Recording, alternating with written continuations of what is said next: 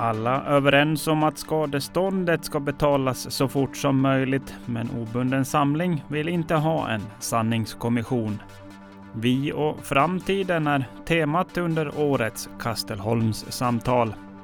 Och Ida Kronholm sätter upp en pjäs på Nationalteatern. Det här är några av rubrikerna i Ålandsnytt onsdag. God eftermiddag. Dagens lagtingsdebatt om skadeståndet i det så kallade elhybridmålet var både kortare och mer stillsamt än vad många hade förutspått.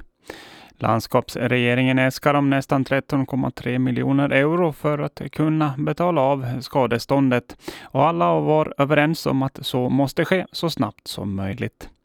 Det finns också en stor enighet om att transparens i ärendet är viktigt för att förbättra förtroendet för den åländska politiken. Självstyrelsen har sitt bättre stunder än den vi har idag. Förtroendet för åländsk politik är lågt nu. Det sa Simon Påvals, Liberalerna och Ville Valve, Moderat Samling. Och de flesta är överens om att en grundlig utredning måste göras över hanteringen av elhybridfärjan från början till slut. Vissa kallar det en granskning, andra en sanningskommission. Du hör Socialdemokraternas Nina Fällman. Jag vill understryka en gång till att det fullständig transparens för Socialdemokraternas del är den enda vägen framåt för att återställa allmänhetens förtroende för landskapsregeringen och för lagtinget. Och vi välkomnar den granskningen, även om det kanske kommer fram saker som är obekväma för oss själva. Det sa Nina Fällman. Det enda parti som uttryckt skepsis mot en ny granskning är Obunden samling. Du hör Stellan Egeland. Vi kan inte ha en sanningskommission som berättar för folk att här ligger den yttersta skulden och den här kommer tvåa utan folk ska nog få läsa själv och sen avgöra vem de tycker bär den yttersta skulden och det kommer skilja sig mellan människor. I lagtingsdebatten förde Stellan Egeland flera gånger fram den granskning som landskapsrevisionen i februari 2021 slutförde om projekt Västra Föglö. Många kontrade dock att den granskningen inte täcker hela händelseförloppet. Framförallt inte hävningen av avtalet och domslutet. Komplettera den då.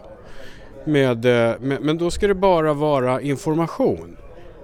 Vi tycker att det verkar konstigt att sätta till en grupp till nu som ska komma till ytterligare en slutsats. Och, ja, nej, det, det känns nog som slöseri med pengar måste jag säga.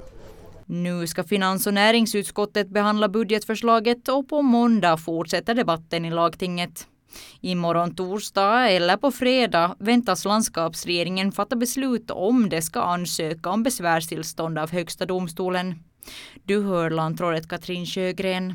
Jag räknar med att vi ska komma till en slutsats den här veckan faktiskt. Det är i alla fall vår klara ambition. Och sista lantrådet Katrin Sjögren och reporter i lagtinget var Felicia Bredenberg. I Åland Gallups resultat som presenterades i Nya Åland den 5 februari uppgav 60 procent av de svarande att de saknar eller endast har litet förtroende för landskapspolitikerna. Dessutom visar Åsubs undersökning från 2023 att förtroendet i allmänhet är lågt för åländska politiker. Det politiska förtroendet brukar återvända till naturliga nivåer efter förtroendekriser, men det finns också långsiktiga trender mot ett lägre förtroende. Det menar Henrik Serup Kristensen som är äldre akademilektor inom samhällsvetenskaper vid Åbo Akademi. Och så här svarar han på hur man bygger upp förtroendet igen. På kort sikt så kan det förstås vara viktigt att placera ett ansvar för felaktiga beslut eh, så att, att man faktiskt vet vem som bär ansvaret och vem som har gjort fel. Eh, sedan är det också viktigt att politiker faktiskt vågar erkänna om de har gjort misstag och, och förklara varför de har gjort misstag. Jag, jag tror att de, de flesta människor förstår att, att det inte alltid är möjligt att ha fullt överblick över ett beslut. Så att misstag kommer att hända, men det är alltså viktigt att politikerna vågar att erkänna när det, när det sker misstag. Eh, finns det exempel på där återuppbyggnad har, har fungerat bra? Eh, jag tänker här utan att det har varit folk som har behövt avgå eller att det har varit omval etc. Eller är det, är det sådana åtgärder som krävs för att få tillbaka förtroendet? Alltså, det är, det är viktigt att man skiljer mellan eh, vad som sker på, på kort sikt och på lång sikt. Eh, jag tror på, på kort sikt så, så, är det viktigt just det här med att man eh, kanske placerar ansvar och till exempel att en minister måste avgå eller någonting sånt. Men, men på lite längre sikt så, så behövs det ju en, en, hel, en förändring i hur man tänker på politiken. Att, att man faktiskt, äh, politikerna äh, agerar på ett autentiskt sätt. Att de motiverar och argumenterar för sina beslut, erkänner när det begås fel äh, och, och genuint försöka träffa väl genomtänkta och långsiktiga beslut. Och samtidigt handlar det förstås också om att medborgarna måste acceptera att det inte alltid är möjligt att både genomföra alla löften och att det ibland också eh, kommer, misstag kommer att hända även inom politiken. Och det sa Henrik Serup Kristensen. Han intervjuades av Rasmus Karlsson. Vi och framtiden är temat för den tionde upplagan av Ålands fredsinstituts samtal om fred som arrangeras den 21 mars. Dagen inleds med ett panelsamtal i Kastelholms slott med KG Hammar som är teolog och gästprofessor vid Lunds universitet och tidigare ärkebiskop i Svenska kyrkan. Bi Poranen, docent i ekonomisk historia samt Lotta Tuominen som är samordnare för fredsarbete vid Finlands scouter. Panelsamtalet i Kastelholm sker i närvaro av president Tarja Hallonen och leds av Fredsinstitutets avgående direktör Sia Spiliopolo Åkermark. Eh, många upplever att vi lever i en mycket mörk tid. Eh, jag tror att det finns eh, också de som är uppriktigt rädda. Och i sådana situationer är det jätteviktigt att man inte sitter, sitter ensam i sin kammare med alla dessa grubblerier.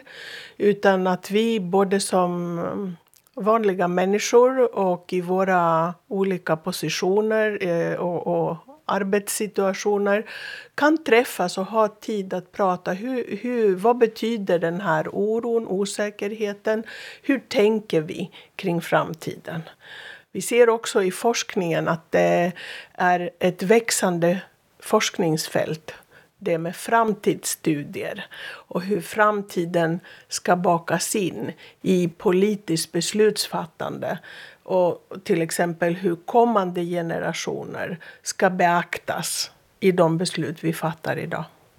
Det sa Fredsinstitutets avgående direktör Sia Spiliopolo Åkermark om årets Kastelholmssamtal där temat är vi och framtiden.